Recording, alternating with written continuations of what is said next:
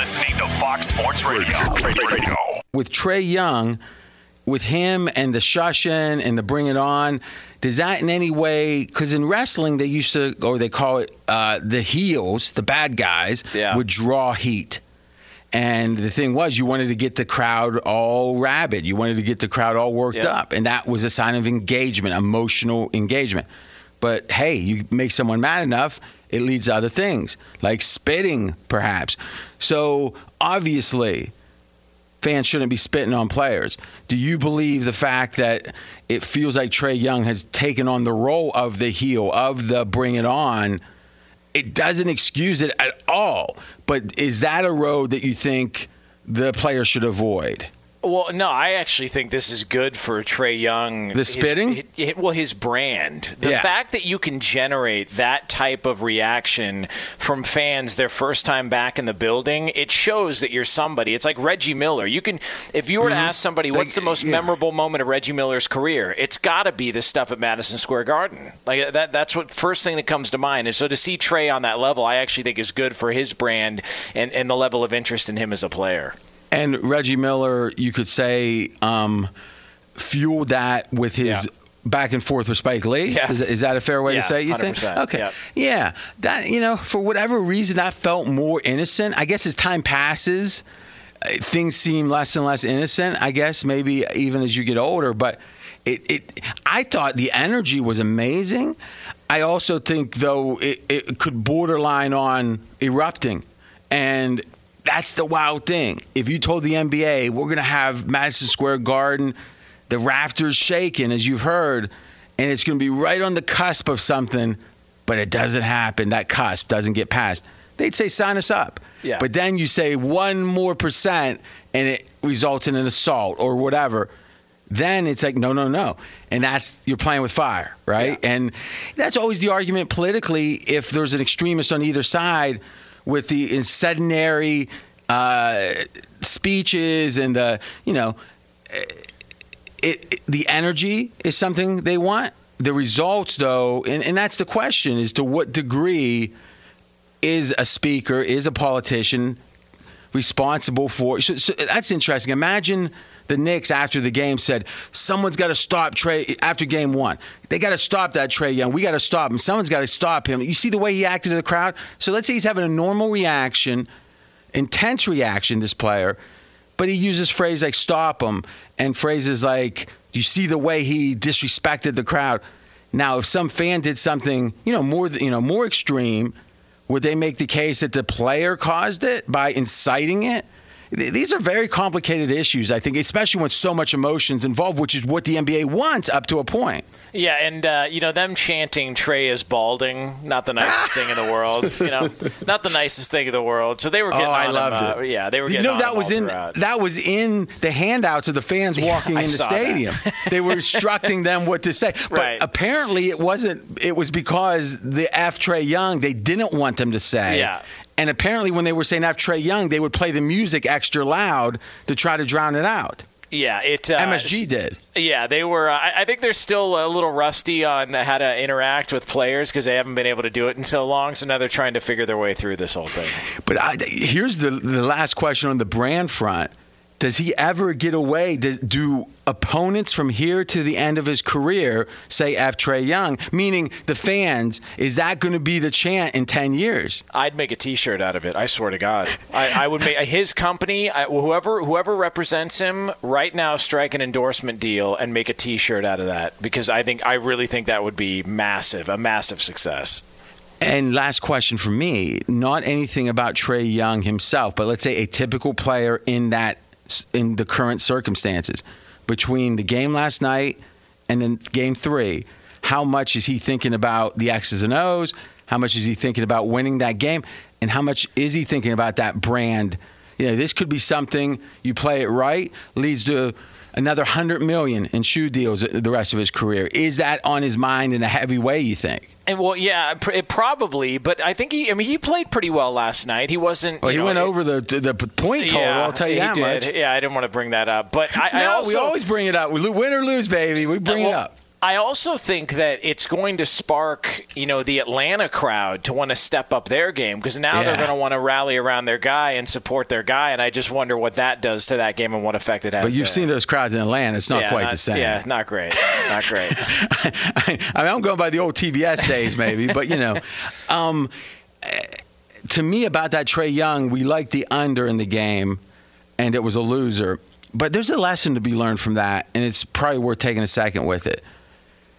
You can be right about a lot of things in a handicap, but if you're wrong about one big thing, it trumps it all.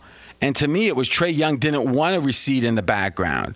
If this were a normal regular season game and we had all the reasons we thought the Knicks would want to stop him no matter what, it probably would have been a good handicap. But on this national TV stage, to still be discussed, even if he would have went, you know, seven for 28, he would have rather that than gone five of seven you would think. And it seemed like to me, but you could also make the case hey, when you're Kobe, when you're Michael, when you're Trae Young, you don't let the other team dictate. You're going to shoot no matter what. And maybe that's the mentality, you know, the famous Kobe mentality was, you know, first playoff series, he missed like five straight shots, air ball, he was still shooting. And years later, they said that's when we knew. Well, maybe that's when we knew Trae Young was not going to let the circumstances dictate to him. He was going to dictate to the circumstances. That's what LeBron hasn't done by some critics' assessment in his career. So you can't have it both ways. You either got to like it when LeBron doesn't do it, or you got to like it when Trae Young does it. You can't dislike both. Any other thoughts on the Knicks? Yeah, no, I think it's a good point. I, I want to see what his numbers are like for the rest of the series. Like, is he going to shoot the ball more? Is he going? Like, I would love to, and I'd love to see Vegas wise how they adjust that based on the emotions and all that. How does that impact point total over unders, so on and so forth with it? Well, I think the analogy would be Westbrook when he was going for the triple doubles, and it, it dra- where it was obvious he was going Yeah. for the numbers, and Yeah. it was it was adjusted drastically. Yeah. Um, I remember some over unders on him that were at uh, like 37 at some point with Westbrook, which is about as high as you ever see. Right out of Vegas!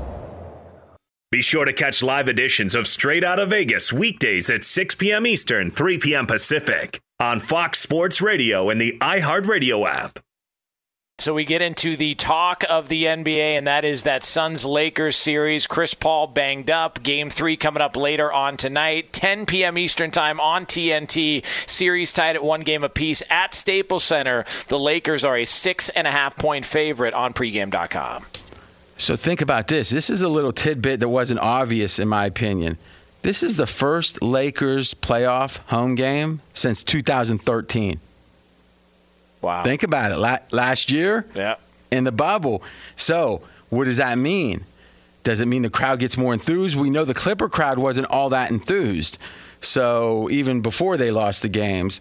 Um, on the flip side, the Suns' first road game in the playoffs ever for all but Chris Paul, with obviously the injury questions with Chris Paul.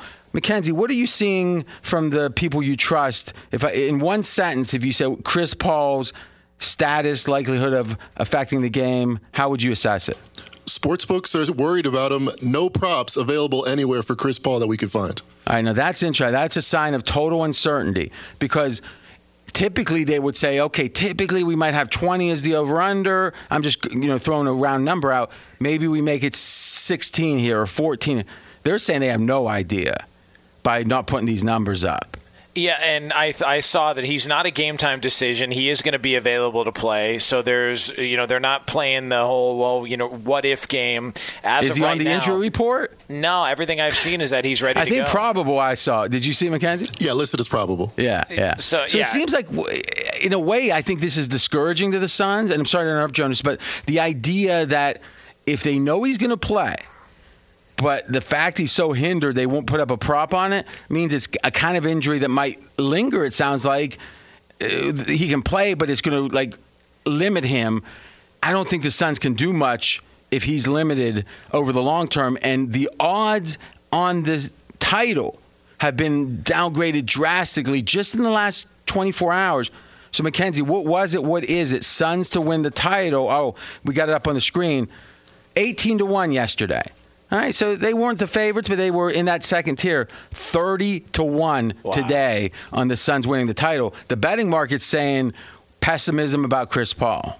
Yeah, I almost wonder if if you were to ask the Suns, if you were to ask Monty Williams, would you rather know that Chris Paul was going to be 100% or would you rather know he's not playing at all? Because or, uh, meaning and what I mean by that is would he rather just know going into this yeah, he's just not going to play. Or is he okay with the idea of, I'm not sure what I got. I'm, going to have him for the first four minutes and, and gauge him from there, and then I'm going to have to make in game adjustments. I just wonder if he would rather have him out completely as opposed to throwing him out there and getting, you know, half, if that, of, of uh, Chris Paul the entire game. Well, on one hand, you could say it's a free roll to have him available because you put him out there.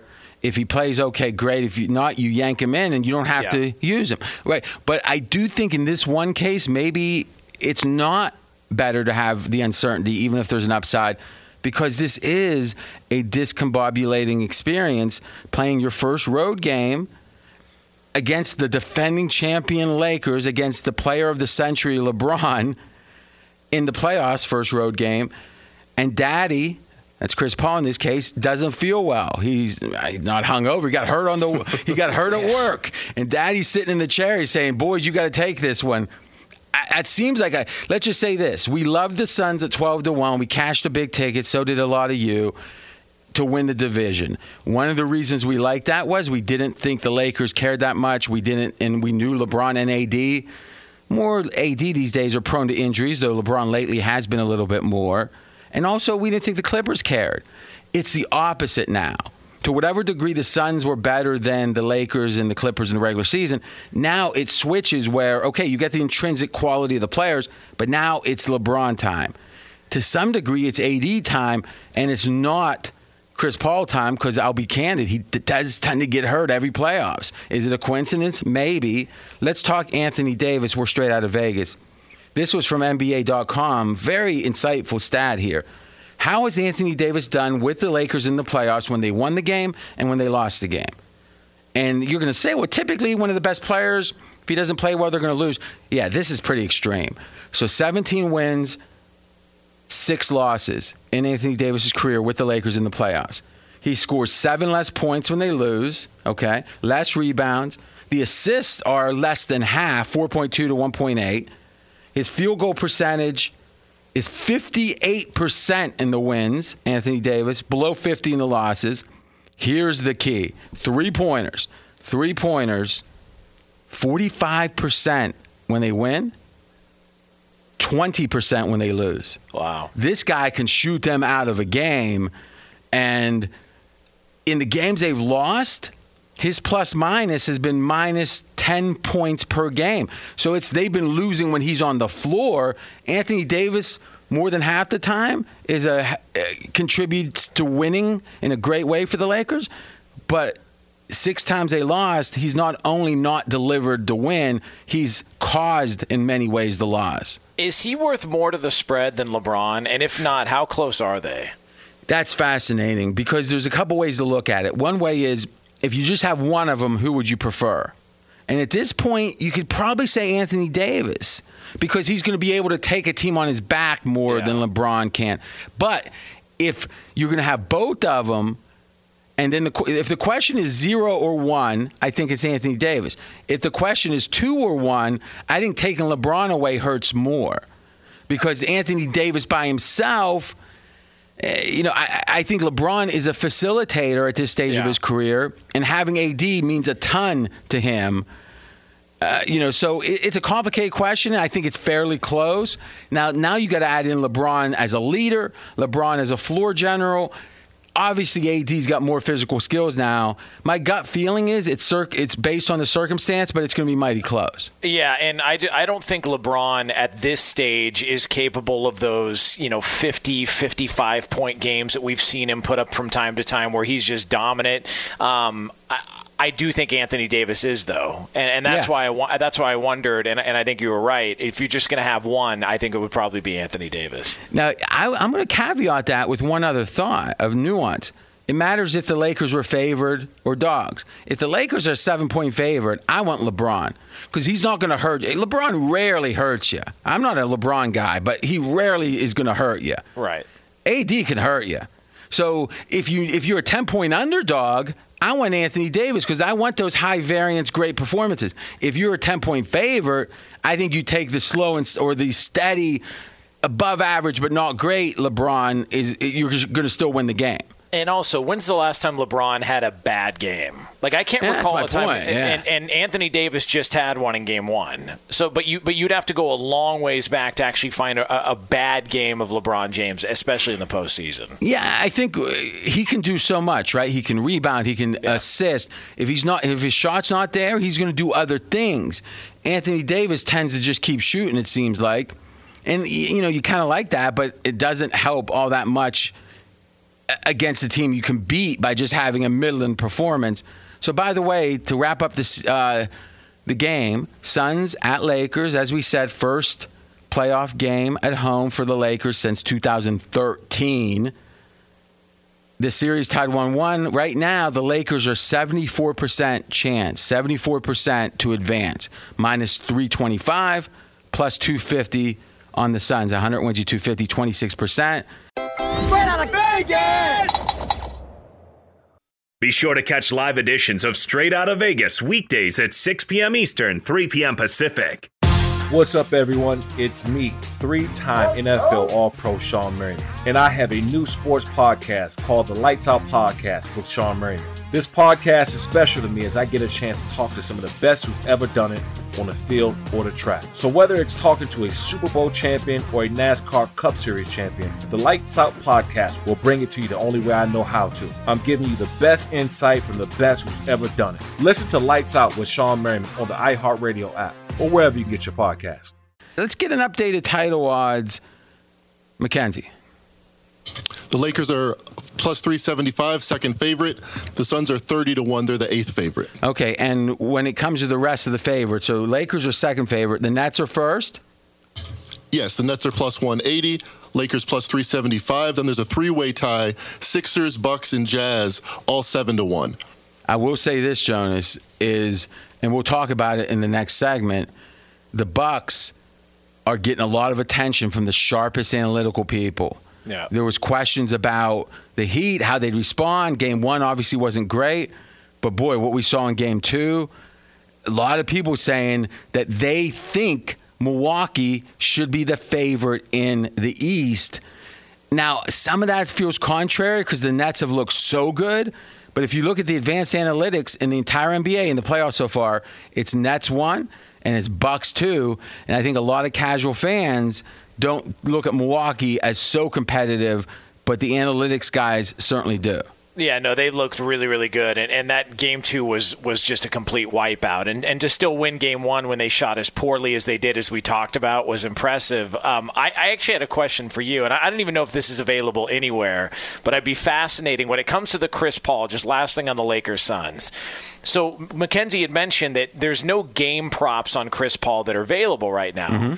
Can you live wager? Do does any place offer live uh, game props on players? Like if you knew Chris Paul two minutes in looked better than he did game one, would a, would a book throw up some in-game props on him, or is that just too uh, too much to, to go into? McKenzie, are you? I I have not seen that. Have you? Yes, they do have live player props available, but only if they already had the live player prop pregame. okay. In my in my that I've seen. Okay, that's interesting. But see, typically you're not going to have someone not have a live player prop that anyone's going to care about in game. I do think Jonas makes an interesting point, which is in game. Now, I will say this, and this is always the difference between the algorithm and a human element. If Chris Paul's number were, let's say, 16, so down a little bit, but not down too much, saying, hey, he's not 100%. If he looked great to start with, they're going to reevaluate their assumptions and make a more drastic change. Yeah. But the algorithms don't know how to do that. And that's one of the ways you can beat in game betting. The algorithm is going to look at 10,000 situations similar and do what it's supposed to do, but maybe there's something specific about this situation that's different. In this case, injury and the eye test on the health. Fox Sports Radio has the best sports talk lineup in the nation. Catch all of our shows at foxsportsradio.com. And within the iHeartRadio app, search FSR to listen live.